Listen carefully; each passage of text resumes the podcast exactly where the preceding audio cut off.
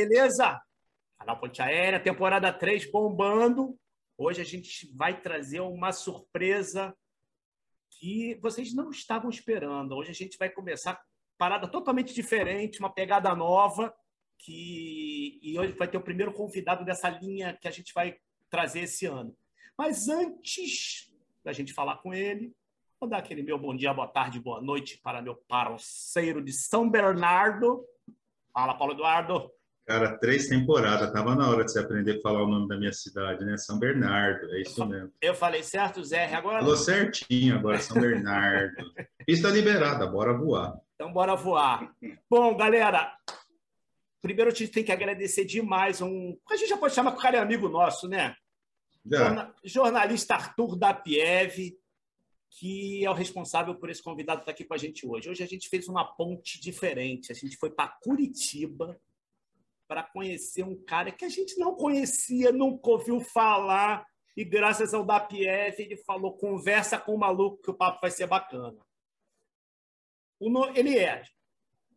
Ele é músico, na realidade, ele começou com a música primeiro, e depois se encontrou no jornalismo. O cara tem uma parte meio ativista estudantil, ele tem uma, um dos rolos aí que a gente vai, vai, vai conversar com ele. E, cara, a gente tá, e é documentarista, o cara tem dois, dois documentários. E acho que eu falei tudo, mas deixa ele falar, né? Da, Dari Esteve Júnior. Dari, super obrigado por estar aqui com a gente hoje. E, cara, a gente não conhece nada das bandas de Curitiba, dos músicos, dos artistas. Você vai ter que hoje dar uma aula para a gente aqui bacana. E ó, antes do Dari falar, mais uma vez, a gente fala tanto, né, Dari, você que é músico, essa coisa do eixo Rio e São Paulo, eu estou chegando à conclusão que a culpa é nossa, porque a gente não sai dessa meiuca de Rio São Paulo. E aí, fuçando, uma das bandas do Dari, né, que é a Terminal Guadalupe, pô, vocês precisam ouvir, galera, porque a banda é foda, meu. As músicas são muito boas. Tocou um trechinho no início, Paulo Eduardo. É, tocou um trechinho no início, é verdade, mas ah. o pessoal tem que ouvir todo, né, todo o trabalho dos caras, porque é muito bom. Sabe. obrigado, cara. Seja muito bem-vindo ao Ponte. Olha, eu fico muito feliz, queria agradecer a vocês, né, Sérgio, Paulo, o pessoal que acompanha essa iniciativa muito feliz do canal Ponte Aéreo. E você toca numa questão que é muito delicada, né, Paulo? Em 1990, eu acho, o vocalista da banda Midnight Oil, o Peter Garrett, falou sobre um dos grandes males do mundo, segundo ele, a afluência. Essa coisa de você ter algo que acontece aparentemente longe de ti, mas que tem muita importância, que tem relevância, que se você não prestar atenção, você vai ser afetado de alguma forma. Na verdade, a observação dele foi muito mais ligada às questões ambientais, né? Porque ele é um ativista ambiental, foi senador na Austrália, e mas pode também você aplicar isso, e é por isso que essa frase me marcou tanto, né? Que a afluência é o mal do mundo, porque eu sou um cara afluente, né? Eu sou pantaneiro, eu já sou de uma região que só consegue despertar a atenção das pessoas pelo caráter exótico, né? pelo caráter inusitado. Olha, no Pantanal existem pessoas. Olha, não é só bicho que tem lá. Olha, tem um cara que fala, ele veio de lá. Olha, né? Tem um pouco disso, né? Eu me lembro que quando eu estudei no Rio, né?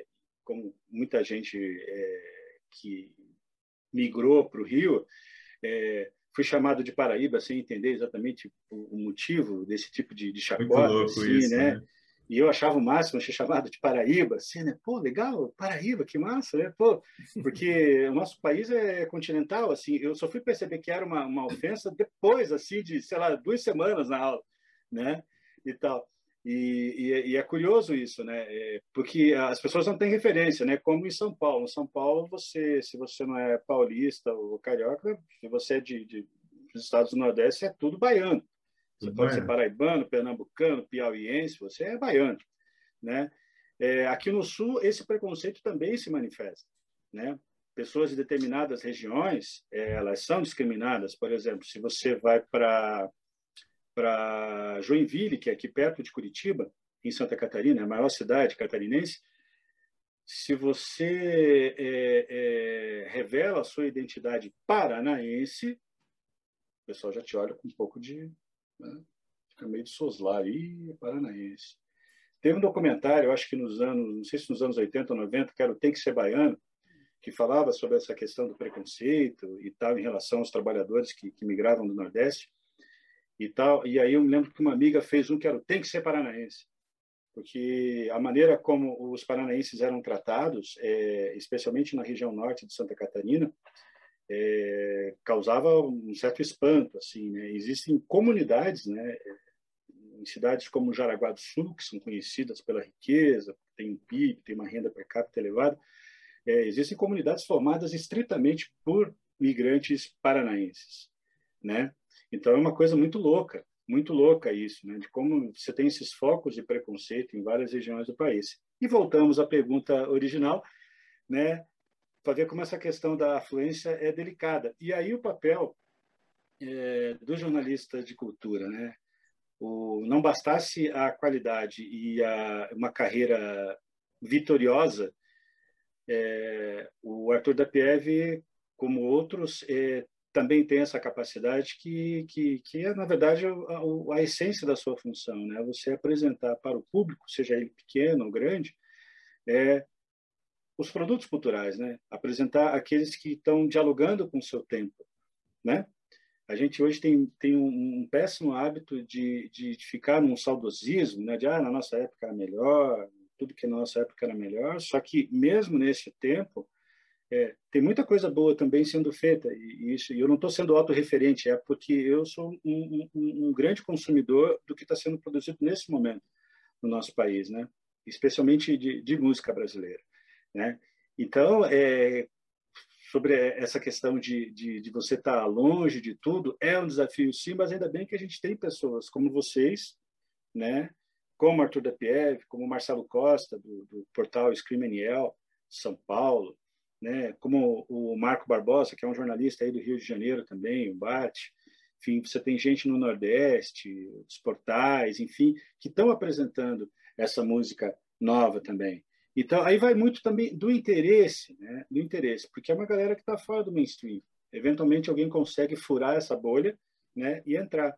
E é curioso, né? É... porque a gente chamou essa atenção em 2007, faz 15 anos agora, que o Terminal Guadalupe lançou o seu melhor disco até então. E aí foi aquela coisa, né? Celebração, né? Todo mundo falando bem, né? É, meia página na Rolling Stone, né? Capa do folhetim da Folha de São Paulo, né? Clipe no, no, no Disque MTV, essas coisas todas, aquele caminho, né? Que você vai pavimentando em direção a, a, ao grande público, digamos assim. E aí eu me lembro que a gente fez um show no Teatro de Sé, no Rio, e aí foi o cara, o então diretor artístico da, da Universal, né? Não, nós vamos criar um selo, e vou falar até o nome do selo. Vamos criar um selo Radar Universal. Vocês vão ser a banda desses, vamos criar esse selo especialmente para vocês, para a gente testar essa música nova, diferente, tal, tal, tal, e aí vamos levar outras pessoas e tal. Obviamente que nada aconteceu. Né? A gente também negociou com a Som Livre e tal, mas pelo menos a Som Livre foi mais honesta e nesse trabalho de prospectar quem estava fazendo música no Brasil, ela teve um papel muito mais importante, porque conseguiu revelar tem, Maria Gadu, né, acho que o Jonas Sá, né, soltaram o segundo disco do Tom Block, que é uma banda gaúcha maravilhosa, que é a banda do, do Pedro Veríssimo, né, e do Yuri Freiberger, que é, é, o produtor do disco da volta do Terminal Guadalupe. A gente está dividido entre o Brasil e a Europa, né? Só eu estou aqui, evidentemente, né? E aí a gente está finalizando as gravações é, de forma remota agora. Então eu eu me sinto não só é, é, não digo representante do pop ou do rock ou da música curitibana, mas também da música pantaneira, que é uma outra frente né, tão rica é, quanto a música que se faz em Curitiba, mas que também é, tem esse, esse olhar assim, ah, mas você só tem Almir Sater, né? você só tem Geraldo Espíndola. Não, a gente tem muito mais coisa. acontecendo e sempre aconteceu e tal. Só que também tem que ter a oportunidade é, das pessoas conhecerem. Né? Tem uma cantora corumbaense maravilhosa. Eu sou corumba, eu sou extremamente bairrista, viu? Né? Tem uma cantora de corumbá que é a Paula Mirra, que é uma voz fantástica. Né? A gente vai trocar links depois. Eu quero saber o que vocês andam ouvindo e lendo e assistindo. Eu vou quero pegar isso de vocês, quero passar também algumas coisas. E a Paula Mirra é uma voz espetacular, né? assim, e eu conheci por acaso também. Olha, e ela é de Corumbá, né? Entre tantos artistas que a gente tem espalhados, né? Por aí. Então, eu acho que vocês me trouxeram aqui não só porque o Arthur da Peve me indicou, mas também porque existe uma, um interesse genuíno, né, da parte de vocês de se encontrar com esse país, né? É a hora da gente se encontrar com o Brasil, né? E eu fico muito feliz de ter essa oportunidade de poder falar não só desse desse trabalho, do meu trabalho, mas também dos amigos, né, que estão espalhados pelo país, que também estão produzindo coisas muito interessantes. Eu, eu já vou falar, viu, Serginho, de antemão que eu ando ouvindo, porque como o Deezer soltou aquela retrospectiva, né? Então fica mais fácil, né? Então meu Deezer me mostrou que o que eu mais, o, o artista que eu mais ouvi em 2021 foi o Armandinho, que é também aí do Sul. Então, é, é o que eu ando ouvindo. Armandinho, Armandinho é aquele do reggae, né? O... Eu estou confundindo os Armandinhos. É, o do surf lá, o surf. É, eu acho que é. Acho que é isso aí. Deve ser isso aí. É que tem o Armandinho Macedo também lá do. do não, não é esse não. É o Armandinho aí do sul, é surfista. É Maravilha. Eu gosto pra caramba. Ah, tem demais. Já ouviu, já ouviu Das Aranha, de Floripa? Não. Das Aranha é uma banda de reggae, assim, muito boa, com grandes arranjos, excelentes letras. É uma banda que já tem uma história na música pop, né, aqui do Sul, das Aranha, é fantástica, assim, é uma, é uma dica também para as pessoas, entre outras, né, tem, tem muitos, assim. Santa Catarina teve uma banda maravilhosa até pouco tempo, que se chama Aerocirco.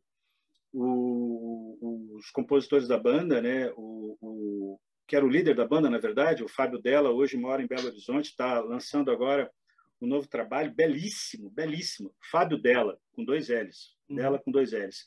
O Fábio, é, ele é uma espécie. Antes eu dizia assim, pô, você é o Lulu Santos da minha geração. Ele é, cara, e, e, e ele está cada vez mais refinando esse talento para a canção pop, né? buscando novos timbres, se aproximando é, de outras linguagens, né? Um, um, mergulho um pouco também na cultura, é, não só catarinense, mas na cultura de Nashville, né? dialogando com esses artistas que trabalham com country, com folk, né? E tal. E é um cara fantástico, eu recomendo. O Aerocirco era uma coisa assustadora, vocês não, não podem nem imaginar. Uma banda independente que vocês nunca ouviram falar. Cara, lotava os shows e as pessoas cantando do começo ao fim, berrando. Parecia uma celebração. Quem viu Los Hermanos é a mesma coisa. Só que era aqui, em Florianópolis. Você sabe que é muito louco você falando isso? Porque aqui eu moro numa regi uma região né, que é, é A gente não está em São Paulo, a gente está na região metropolitana. E a gente teve bandas assim que, que acabaram alcançando uma certa visibilidade, tipo golpe de Estado, por exemplo. Mas, cara, eu estou chegando à conclusão que eu não conheço as bandas nem da minha região do ABC, cara. Isso é muito louco, Serginho. É, mas eu acho que o grande problema que a gente tem é que a gente acaba se formatando, porque na que chega na gente é o que eles querem, não é o que a gente busca às vezes, né? Porque o pessoal fala, o, o, o Dari levantou essa coisa das gravadoras. As gravadoras, tipo, eu tive bastante contato com gravadora porque eu estava com a produtora na época, fazia clipe, coisa e tal. E eu fiz amizade com o pessoal da gravadora que, vamos dizer assim, eram os que quase decidiam, né? Quem decidia era mais em cima. Eles não conseguiam trazer bandas novas porque saía do foco comercial da gravadora. Então, tipo, eu, eu falei isso no programa aqui, que eu não me lembro com quem foi, não sei se foi com, com, com Mosca ou com o Tony, que, tipo, o cara me mostrou uma banda com uma. Era rock nacional, mas cantando em inglês. A menina era a vocal era uma menina. Mas molecada nova, de tipo, sei lá, 17 anos, todo mundo tatuado, aquele clima totalmente gringo. O cara falou assim: ouve isso. Aí era uma demo deles. Mas a parada assim, muito, muito, muito sinistra, muito foda. Você olhava e fala assim, cara, que coisa sensacional. Aí ele falou assim: estou tentando botar aqui dentro da gravadora, não deixa, porque eles querem mais. A, eles querem mais o sertanejo, não sei o que lá, que é o. Não chega, cara. Então, aquela coisa que ele estava falando com o Tony e com o Mosca, por exemplo. Aqui no Rio tinha a, a Rádio Fluminense. Não sei se Dari chegou a conhecer isso aqui quando estava no Rio. Então, a Fluminense. Pois é. Minha formação. Então, a Fluminense é onde, você queria vir. No, novidade, quer ver novidade? É Fluminense o dia inteiro. Nasceu todo mundo. Na, tanto que o Tony falou, o Mosca falou, o Leone falou. Toda a galera foda da década de 80 é Fluminense. Imagino que ia ter 14 anos e eu via Fluminense. Pois é. Ah, Foi o meu caso. Cara, a Fluminense Pô, era uma... vocês, vocês estão indo por um caminho que tem um negócio aqui que o Gnomo me, me, me soprou, Serginho, que eu queria aproveitar o gancho, então. Vai embora. Que tem a ver não com a Rádio Fluminense, mas com, com esse tempo aí, Dari. Então, eu queria voltar lá para 85, mais ou menos, na época que você morou lá no Rio. Na, na época que você morou lá na casa do seu primo Almir, que infelizmente uhum. partiu, né? E queria que você contasse como é que foi o dia que despertou lá com, com a música Será do Legião Urbana e o que que isso fez na sua cabeça. É, é, é desculpa, eu acabei ficando emocionado porque o Almir me emociona até hoje e porque foi um dia muito especial, né? Acho que todo mundo, em algum momento, é um clichê, né? Tem aquele episódio que tuc, né? É isso. É isso. Né? E foi exatamente o que aconteceu naquela manhã de 1985.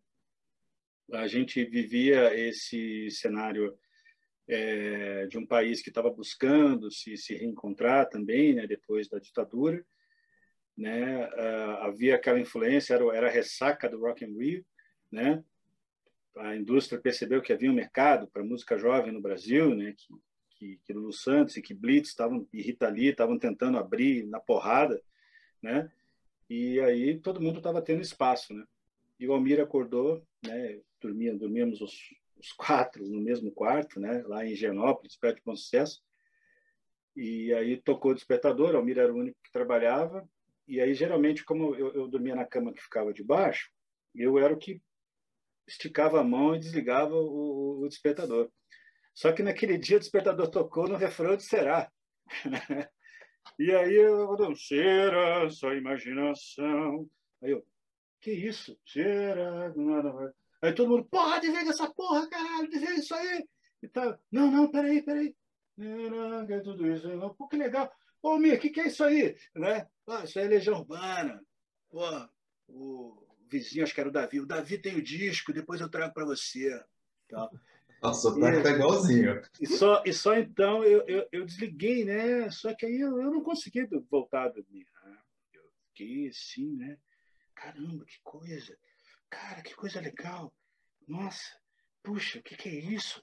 Cara, pô, que coisa legal! Pô, eu não sosseguei, né?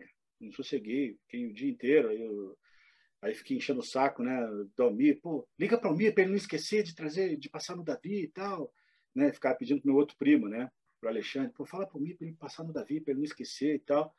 E dito e feito, né? E à noite o, o, o Almir não, não só trouxe o disco, o primeiro disco da Legião Urbana, como também trouxe, é, eu acho que o, o, disco do RPM, né? disco do RPM, trouxe o do Dire Straits e tal.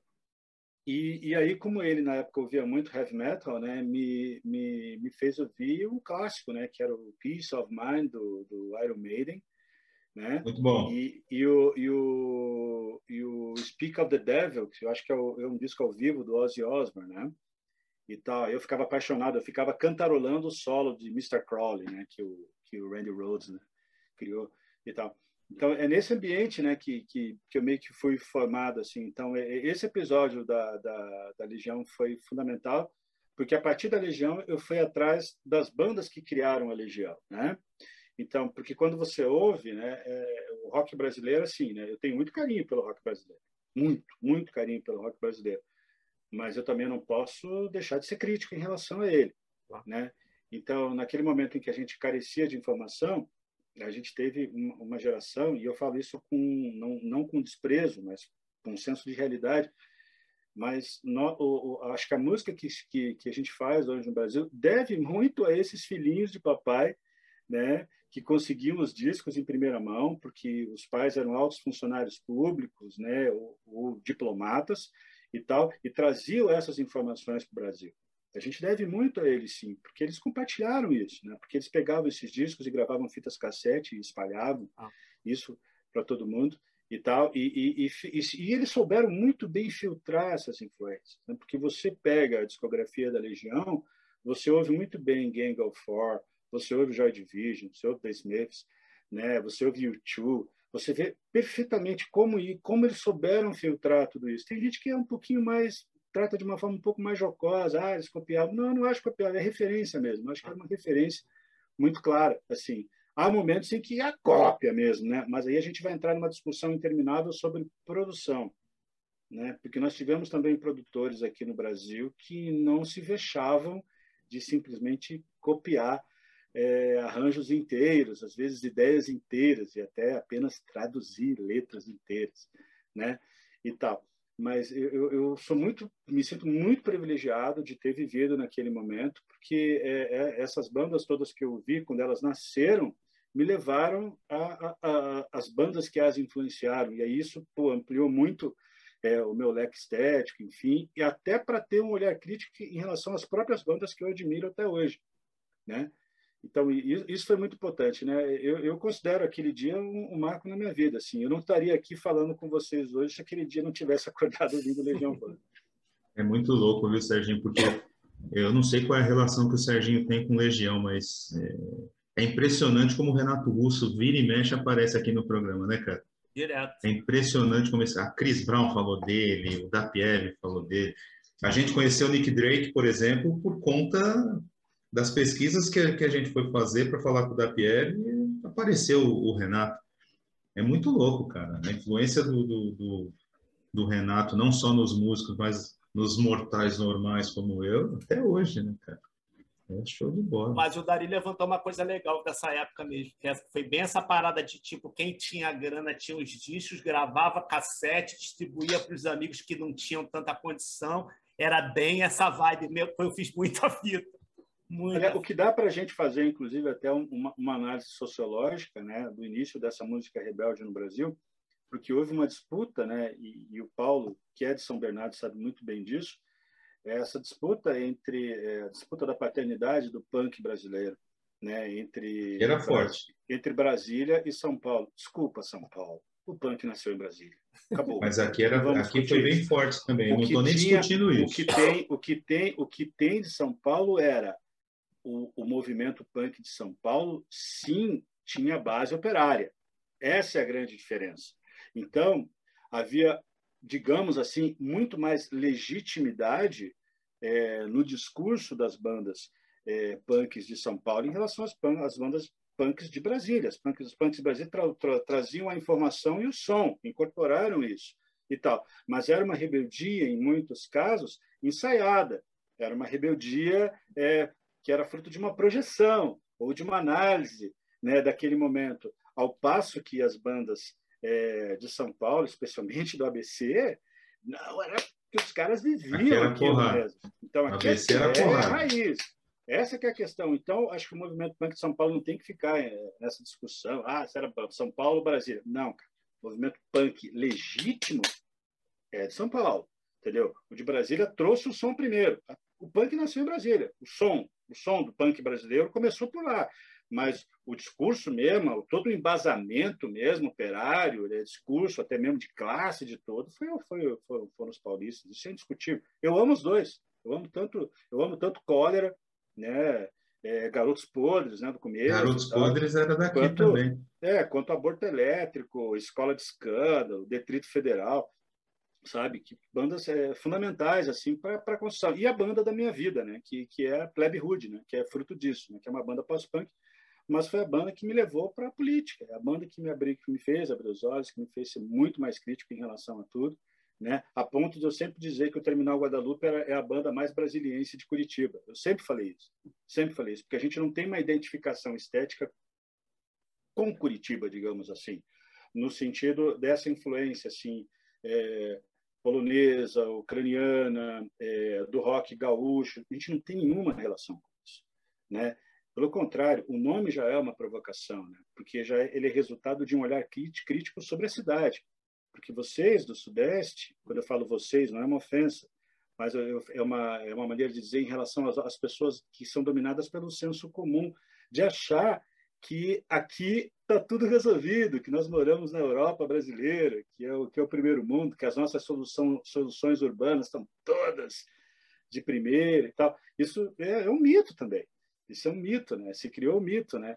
E, e não é assim, cara. Então, a gente, pelo contrário, Terminal Guadalupe é, é a chamada rodoviária velha, era uma antiga estação, é a estação de transporte coletivo, hoje, que faz a intermediação dos moradores da região metropolitana com o centro. Então, a galera vem desses bolsões de miséria, dessas cidades dormitórios, né? E aí, quando chegam no centro de Curitiba, tem essa ilusão de que estão no primeiro mundo, porque todos nós sabemos, no centro tudo funciona.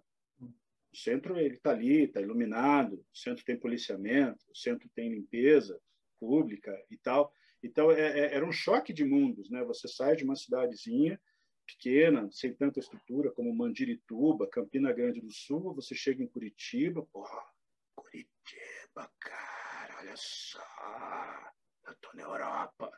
Não é assim, cara. Não é assim. Felizmente nós temos uma administração é, hoje, assim, que tem uma preocupação muito grande com a cidade. Né? Aqui tem investimento em cultura muito grande. Nós temos o Cine Passeio, que é, sabe, só porque exibe filme é, é filme arte, oficinas, né? E tal. Tem toda uma, uma política de, de, bibliotecas e tal.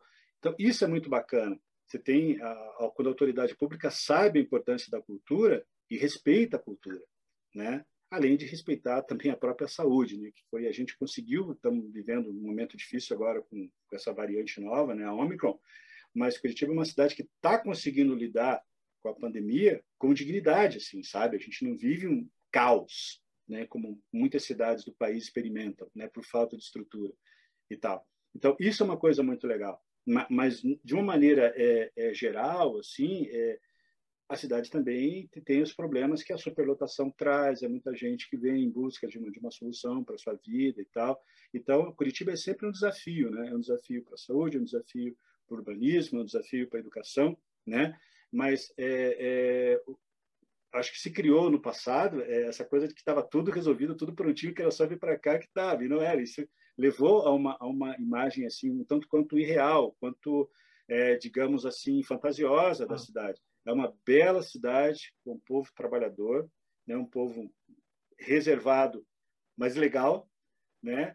e tal, mas que não é o paraíso, porque nós vivemos a realidade do país, né? A gente não está longe, a gente Curitiba é Brasil também, né? Às vezes as pessoas se esquecem, cara, isso aqui é uma federação, então a gente sofre os mesmos problemas de ser uma cidade da federação. E como qualquer lugar, nós temos coisas maravilhosas, como também coisas que ainda precisam de ajuste. Às vezes nem tanto, pelo poder público, mas também por uma cultura, por, um, por uma herança mesmo, né, cultural que o povo daqui também tem. Cara, você falou de, de Plebe provavelmente, provavelmente não, com certeza das bandas lá de Brasília que fizeram sucesso é a que eu menos eu conheço, é a que eu menos escutei, mas por que que eu estou falando disso? Porque quando eu estava era banda, mas era a banda que os caras das outras que bandas os caras ouviam. falavam.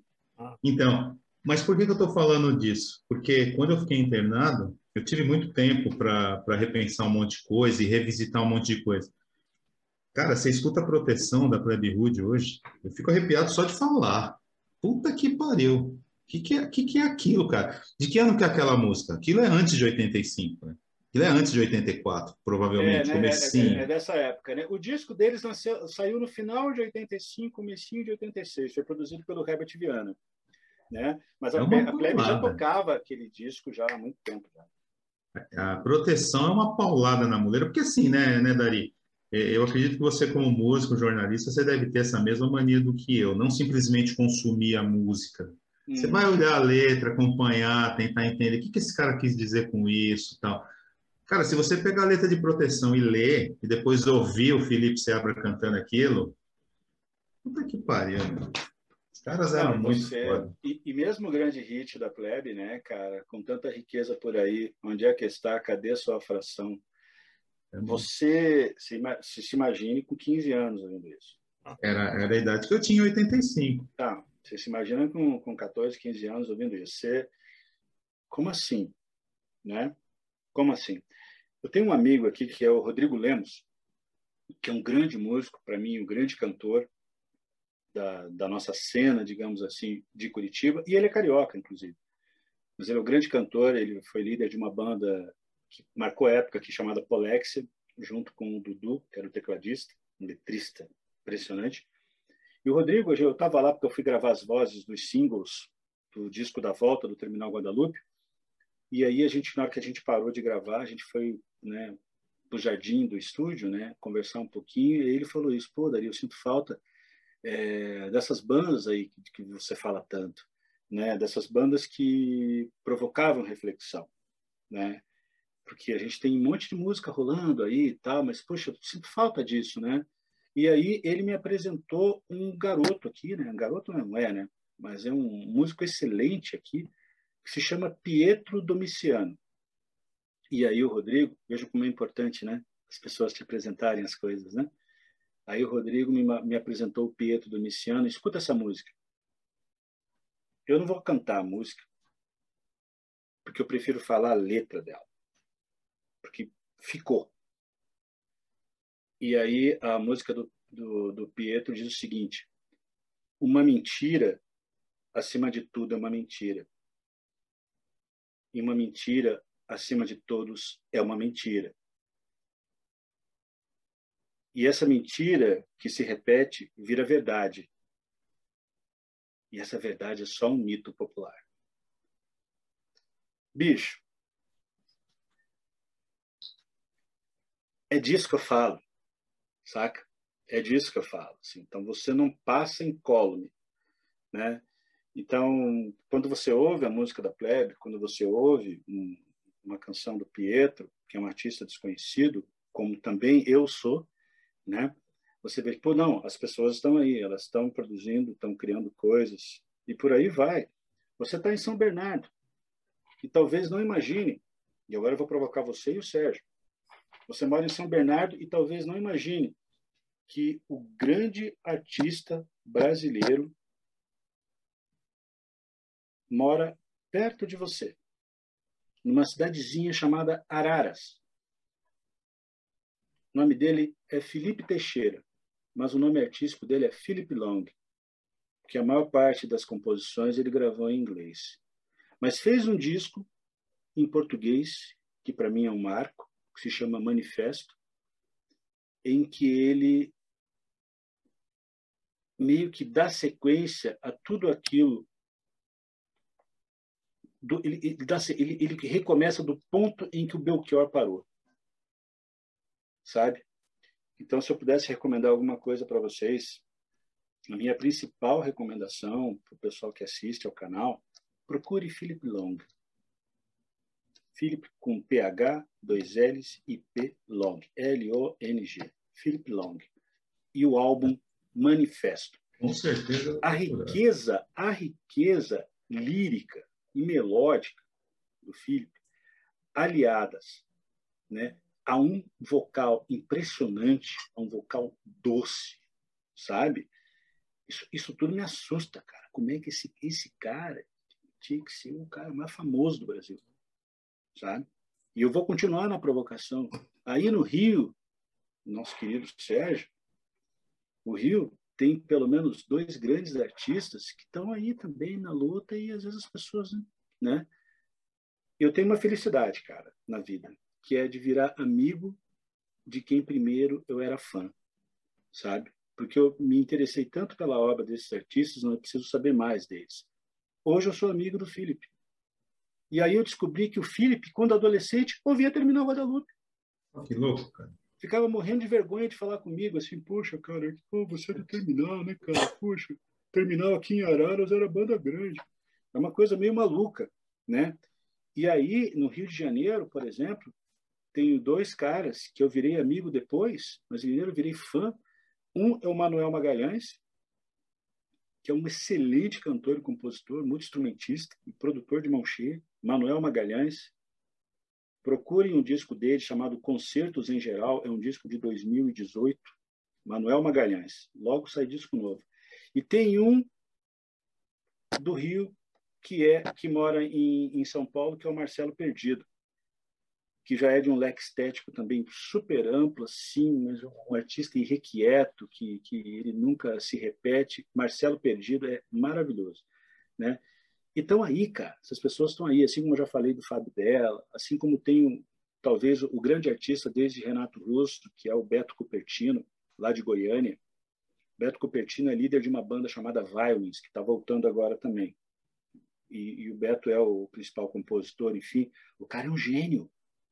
O Beto Cupertino é um gênio. Por que o país não conhece Beto Cupertino?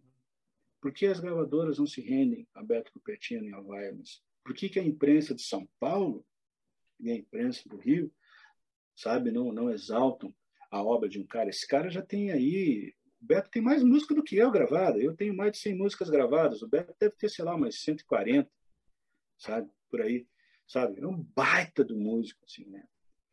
E isso que eu estou fazendo aqui, gente, eu faço há muitos anos. Em 2006, quando existia uma revista aí no Rio chamada Laboratório Pop, do Máriozinho, é, o prêmio foi o prêmio foi apresentado pelo Tony Platão, amigo de infância de Serginho Schmidt. Aí já não prestou. De quem eu foi, de quem eu sou assim, né? Eu, eu, eu não tive a oportunidade de falar isso para o Tony Platão na, naquela noite, né? Mas é uma grande influência. Assim, eu, eu sou eu, eu, sou muito fã do Flávio Murrá, que era o guitarrista do Ogeriza, né? Porque o Flávio Murrá foi uma influência minha como letrista, assim, um cara espetacular, assim, né? Eu canto músicas do Ogeriza até hoje, assim, né? E, e, é, uma, é uma coisa absurda, né? Uma entrevista que eu estava dando esses tempos, eu recitei a letra né, para os que estão em casa, assim como tem várias outras. assim Tem músicas que eu dei um nome baseadas em músicas do Ogeriza, né? músicas que, que, eu, que eu fiz, que, de tanto que, que eu amo essa banda, né?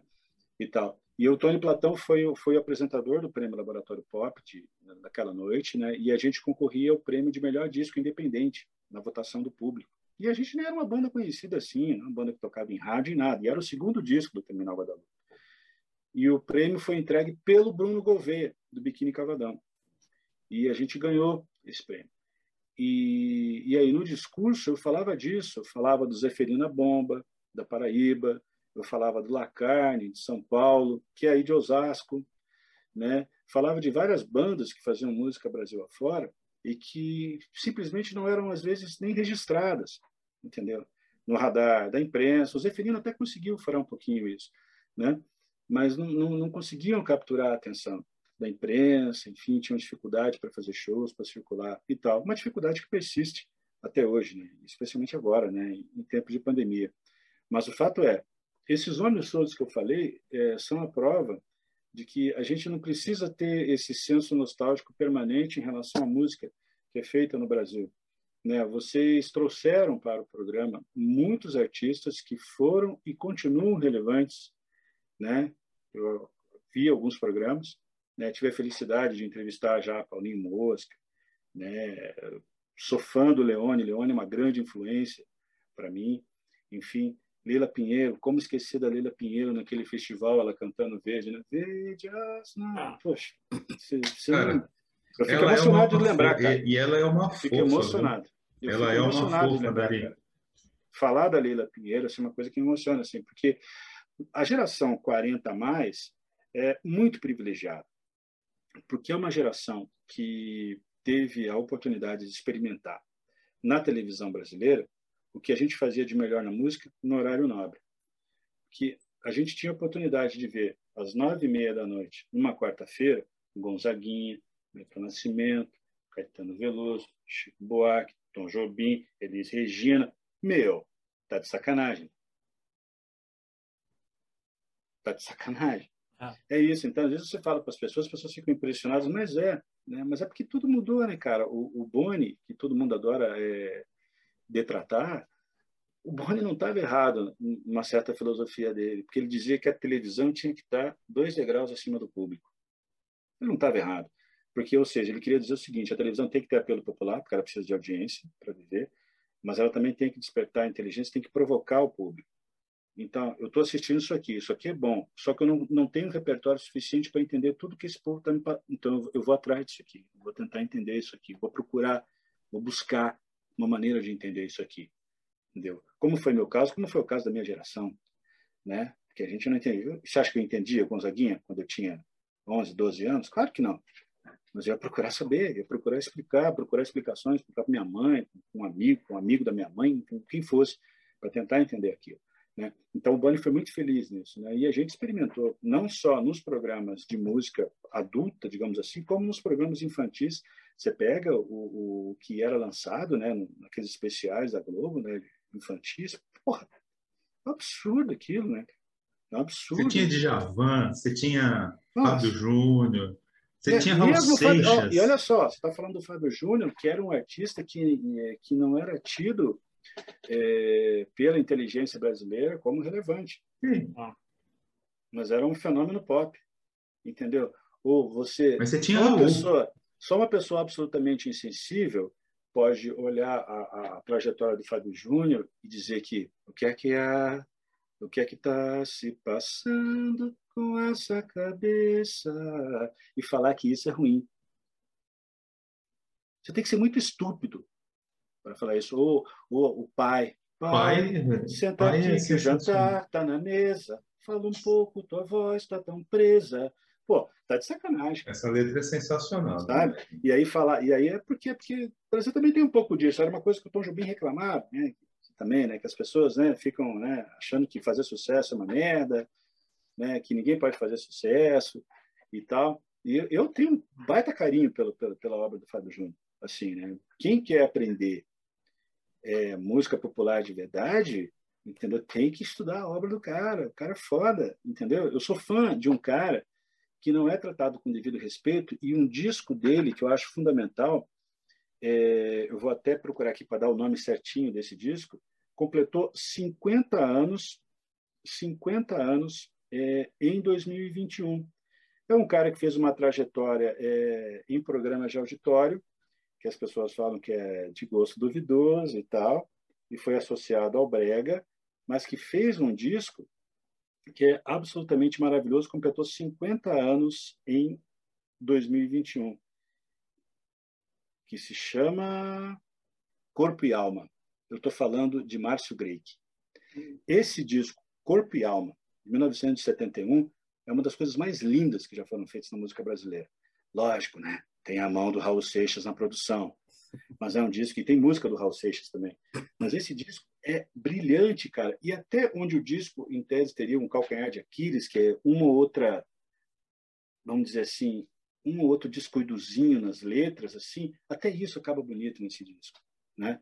Corpo e Alma, do Márcio Grey, que não tem como ouvir e não se emocionar com aquilo. Cara, eu ouço hoje, pô, já não sou mais um cara maduro, né? Eu fiz 50 anos um cara moleque, digamos, não sou mais moleque, né, para ficar. Eu ouço que, meu Deus, cara, que coisa brilhante, como é que eles conseguiram fazer isso, né? Eu estou falando de 71, ah. né? né? Ou seja, o Márcio Greik é muito foda, o Raul Seixas era muito foda também. Eram né? caras à frente do seu tempo, né, Exato, exato. Você quer ver, continuar escutando. Você quer ver um outro cara que, é, que eu acho muito foda e que a galera hoje em dia não conhece, não sabe nem quem é, que tem discos e músicas maravilhosas? Tavito. Tavito. Tavito tem coisas que, puta que pariu, você ouve hoje Será aquele beijo. que algum dia eles vão cantar as canções que a gente quer ouvir? Porra. É, o ramalhete, né, cara? Que país é, é que país é esse que a gente vive, né, cara? Como a gente pode desfrutar assim, né? Se a gente quiser, a gente vai pegar, ficar varrendo estado por estado, assim, é. né? E vai embora, né? Vocês, por exemplo, só devem ter ouvido falar de Almir Sater, né? Lá da minha terra. Lá do Mato Grosso é. do Sul? Até tem Espíndola, não era de lá? É, a família Espíndola é uma família de, de talentos. Tá vendo? Né? Você tem o, o, o, o, E quem não é músico é pintor, né? Então, é assim, né? tudo, né, que, que é, um, é um negócio que é o Humberto Espíndola, né, que é artista plástico, né? Mas você tem o Geraldo, que é o que é o cabeça dos cabeças, né? Um dos grandes compositores da música brasileira, né? E é uma coisa louca, né, que o Geraldo faz show na Sorbonne, em Paris, e não faz show aí no Rio, não faz show no São Paulo. Quer dizer, até faz, mas não não, não com o mesmo destaque, assim, né? e tal. O Geraldo Espíndola é maravilhoso. Você tem a Alzira Espíndola, né, que está aí em, São Paulo. Você tem a TT, né, o Celito, né, que é outro cara maravilhoso. Né? O Celito, Celito tive... ele, ele já apareceu de alguma forma aqui no nosso programa. Eu não sei se foi quando a Leila veio, que falou alguma coisa, que fez alguma coisa com ele, eu vou lembrar, mas alguém não, já Celito, falou dele. O Celito é espetacular. Eu tive, eu tive um momento assim, né? Eu estava vendo hoje alguém colocou assim, ah, coloque aqui um, um, um, episódio aleatório da sua vida, é, algo que você viveu assim. Tá? Eu tive muitos episódios aleatórios na minha vida. Né? A gente vai poder falar, se vocês quiserem perguntar sobre isso depois assim, e vocês vão ficar chocados com os episódios aleatórios da minha vida, né? É, e aí eu vivi um com, com que não foi exatamente aleatório com o Celito, porque eu tive a possibilidade de abrir um show do Celito em 1989 eu tinha minha banda lá em Corumbá, que era Caristia em Ascensão, mais Plebe Rude impossível, né, no nome.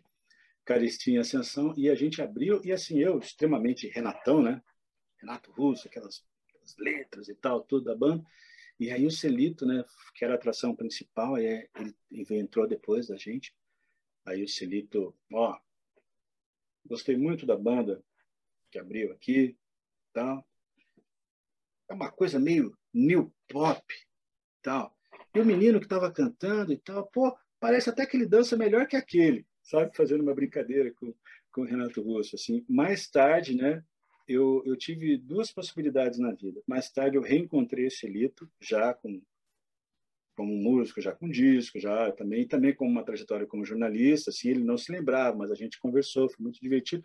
E o próprio Geraldo Espíndola, que era o irmão mais velho, que é o grande, nosso grande menestrel, é, porque a gente tocava um cover do, do Geraldo Espíndola, que era Kikyo, né, que é uma música sobre uma história de um índio. Né, e pude falar para o Geraldo essa mesma coisa, né, que nem sempre a gente tem essa oportunidade, né, cara, de dizer para as pessoas que a gente admira tanto, seja um parente, um amigo, um artista, o quanto elas foram importantes nas nossas vidas, né? E eu tive essa, essa oportunidade, assim, tanto dizer isso para o Celito quanto para o Geraldo. Então foi muito legal isso, né? E, e, a gente tem mais gente lá. Vocês já devem ter ouvido falar da Helena Meirelles, que morreu, que era a nossa violeira, uhum. entendeu? Também é de lá. Né? Cara, se a gente ficar aqui, a gente vai ficar até amanhã ah. enumerando assim, os artistas. assim. De Ô, lá, Serginho, deixa, deixa eu entrar na memória afetiva, vai, já que ele está falando de Corumbá. Ih, já vai me foder. Eu gosto disso, cara. Puta merda. Eu gosto. ô, ô, Dari, hum. quero voltar contigo lá para os anos 70, cara. Curumbá, aquele calor, a gente sabe que lá é quente pra cacete. E quero te ouvir você contando, você voltando da feira com a sua mãe. Pô, aí você me quebra. Ouvindo da janela das casas folhas, Odair José, ah. Belchior. Cara, o que, que é esse momento? Foi aí que você falou, é isso que eu quero para mim? Cara, ah, é difícil responder. Meus gnomos são foda, cara. É difícil responder. É difícil. É, que, na verdade, a memória afetiva é um negócio terrível, né? Eu tive a felicidade de voltar a Corumbá em novembro com a minha mulher e me emocionei muito, né? E aí refiz alguns desses caminhos, né? E aí eu falava para ela, ó, aqui que eu vim da feira com minha mãe, aquelas casas ali, ó. Ficava tudo aberto, o pessoal ouvindo a rádio clube no último volume. E aí tocava, né?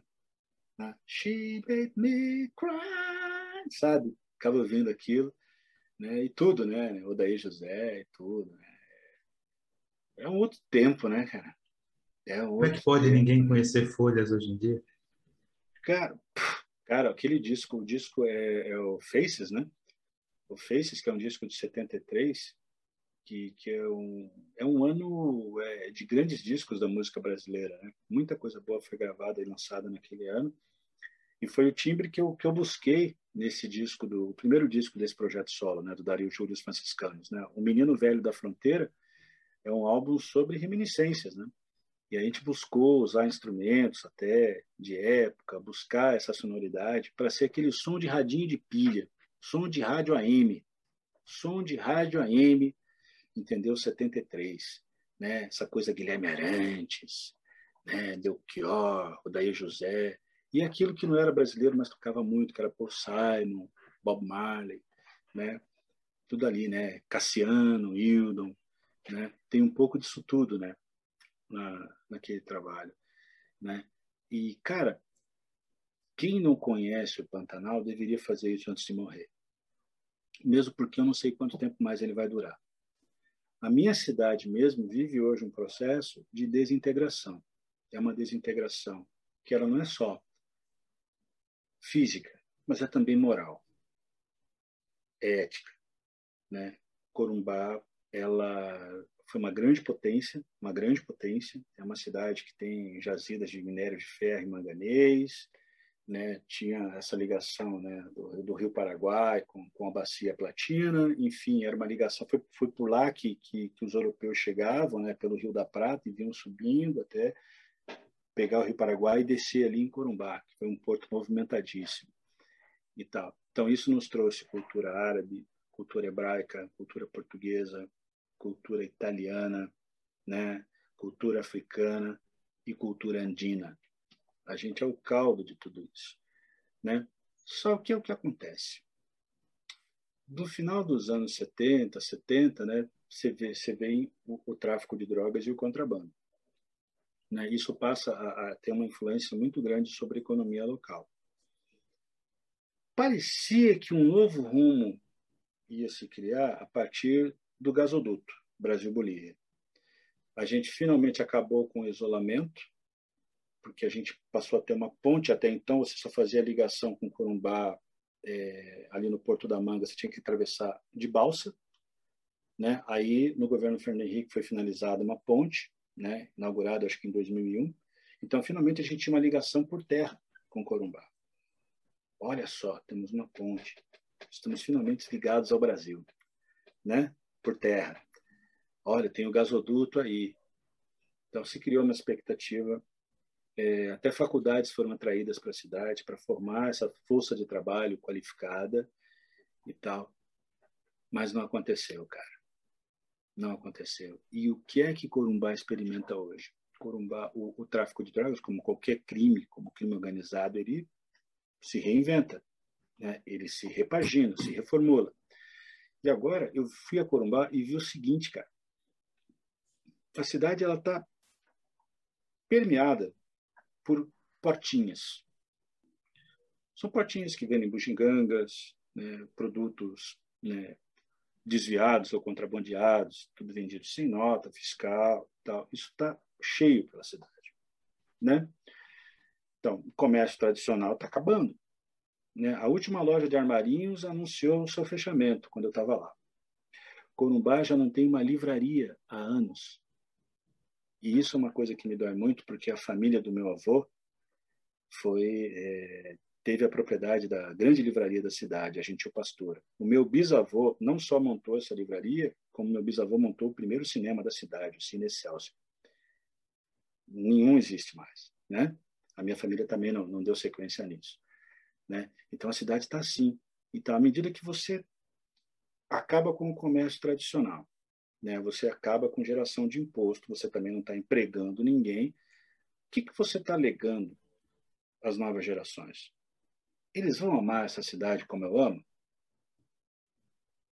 E que, que tipo de relação eles vão ter com essa cidade quando eles andam pelo centro histórico de Corumbá e veem tudo fechado ou caindo aos pedaços? Que que eu quero sumir daqui, eu não ah, quero sim. ficar aqui. Quando ele passa no murinho em frente ao Santa Teresa, que é da minha música lá, de Como Diria o Poeta, que é uma homenagem a Manuel de Barros, é, que é nosso, viu? Ele só nasceu em, em Cuiabá, mas ele se dizia corumbaense. Né? Você vai ver o grande hotel de Corumbá caindo aos pedaços. Caindo aos pedaços. Né? E assim você vai andando pela cidade vendo tudo se esfarelando. Eu digo hoje para os meus amigos, né, Corumbá é uma cidade que esfarela, sabe? É uma cidade que está esfarelando. Aqueles corredores intermináveis de casas antigas, históricas, abandonadas ou lacradas. É isso que virou Corumbá. E aí você vê uma parte da classe média de Corumbá ou da classe média alta se mudando do centro e construindo novos espaços, né? né? ocupando bairros que até pouco tempo atrás não teriam a mesma projeção, digamos assim, para não ficar no centro, que aquele centro já está virando um lugar, né, degradado e tal. Então é muito triste, cara. Eu voltei, é, é, por um lado foi bom porque eu acabei um pouquinho com essa visão um tanto quanto idealizada de Corumbá, né? É, mas também foi importante para saber assim, ó, é preciso fazer alguma coisa. É preciso Seu Narciso está lá ainda, Dari? Não, já morreu faz tempo. Ah, seu Narciso, seu Narciso, ele é pai do maior jornalista que Corumbá já produziu, que é um grande escritor que vive hoje em Londrina. O nome dele é Luiz Antônio Torres Taques, né?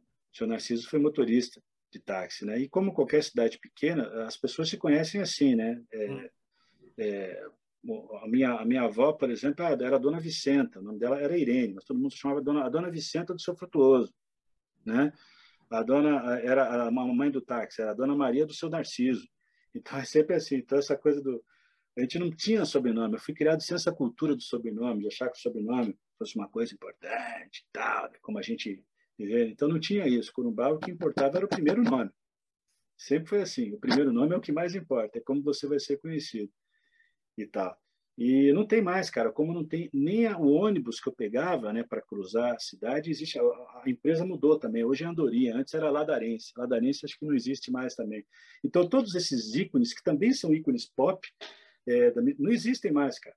Né? O Menino Velho da Fronteira, ele é o primeiro volume de uma trilogia. O segundo disco que eu ainda quero fazer, ainda vai levar um tempo, o segundo disco é, é uma coisa um pouco mais, é, vou trazer muito mais ainda para a família, para a questão familiar, essa questão de Corumbá, né? Porque as relações familiares é que faziam a cidade andar, funcionar, para o bem ou para o mal, né? E o terceiro volume é com as canções da, da, das bandas da minha geração que não foram gravadas, porque você acredita em vocês ou não. Eu fiz parte de uma geração assim que eu considero assim brilhante, né, de gente que eu achava muito mais talentosa do que eu, mas que não seguiu na música. Então essas canções ficaram perdidas. E o meu projeto com o terceiro volume é gravar essas músicas, né, de gente como Marcelo Galhardi, como Júlio Galhardi, como Ravel Paz, né, como Lourenço, né, que até hoje é um punk, né, que nasceu de um show da, do Carestinha Ascensão. O cara foi num show nosso, sabe, assim, já era um rapaz, um rapaz negro, que já tinha todo um histórico já também de discriminação e tudo.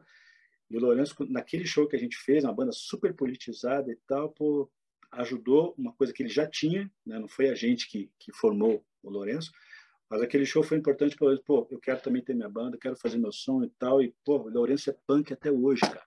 Tem um bar punk lá, um bar antifascista em Corumbá. Você sabe o que é ter um bar antifascista em Corumbá, cara? Uma cidade que o agronegócio domina, com tráfico, com tudo. Pô, o cara é inacreditável. O cara é inacreditável. Está lá, resistindo. Fico muito só feliz. Pra, só para não ficar solto, viu, Serginho e Dari? O seu Narciso que eu falei é citado na música, assim como o Manuel Bandeira, né? Manuel de Barros. Manuel de Barros, Manuel de Barros isso. Bom, eu só errei o sobrenome. Você falou é. que o sobrenome não era importante lá, era o Manuel. É tudo Manuel. E, Manuel, e essa referência ao Manuel, eu preciso ser honesto também, ela não é só ao Manuel de Barros, que o Manuel de Barros escreveu essa frase, essa dedicatória, na verdade, né, que ele faz. Ele faz a abertura de um livro do Luiz Tax e escreve isso, né? Ele fala: Tax, escrever é vestir roupa rasgada nas ideias, né? Então essa referência é literal ao Manuel de Barros, mas também é uma referência ao Manuel Magalhães, que está aí no Rio de Janeiro, do nosso querido Sérgio. Porque o Manuel tem essa capacidade de construir melodias belíssimas, assim, sabe, que te tocam, assim, que te emocionam profundamente, né? Então é uma homenagem. Por isso que eu digo que hoje eu vou bancar o Manuel, no sentido que eu ia fazer uma música que eu ia tentar soar como o Manuel Magalhães, mas também lembrar o Manuel de Barros, que é da minha terra, né? Pô? E tá aí, ó, aí é uma opinião totalmente minha, não é do, do Ponte Aérea nem do Serginho. É um bom começo para vocês que não conhecem o trabalho do Dari. Pode começar daí, porque essa música é ah. pesada, é foda.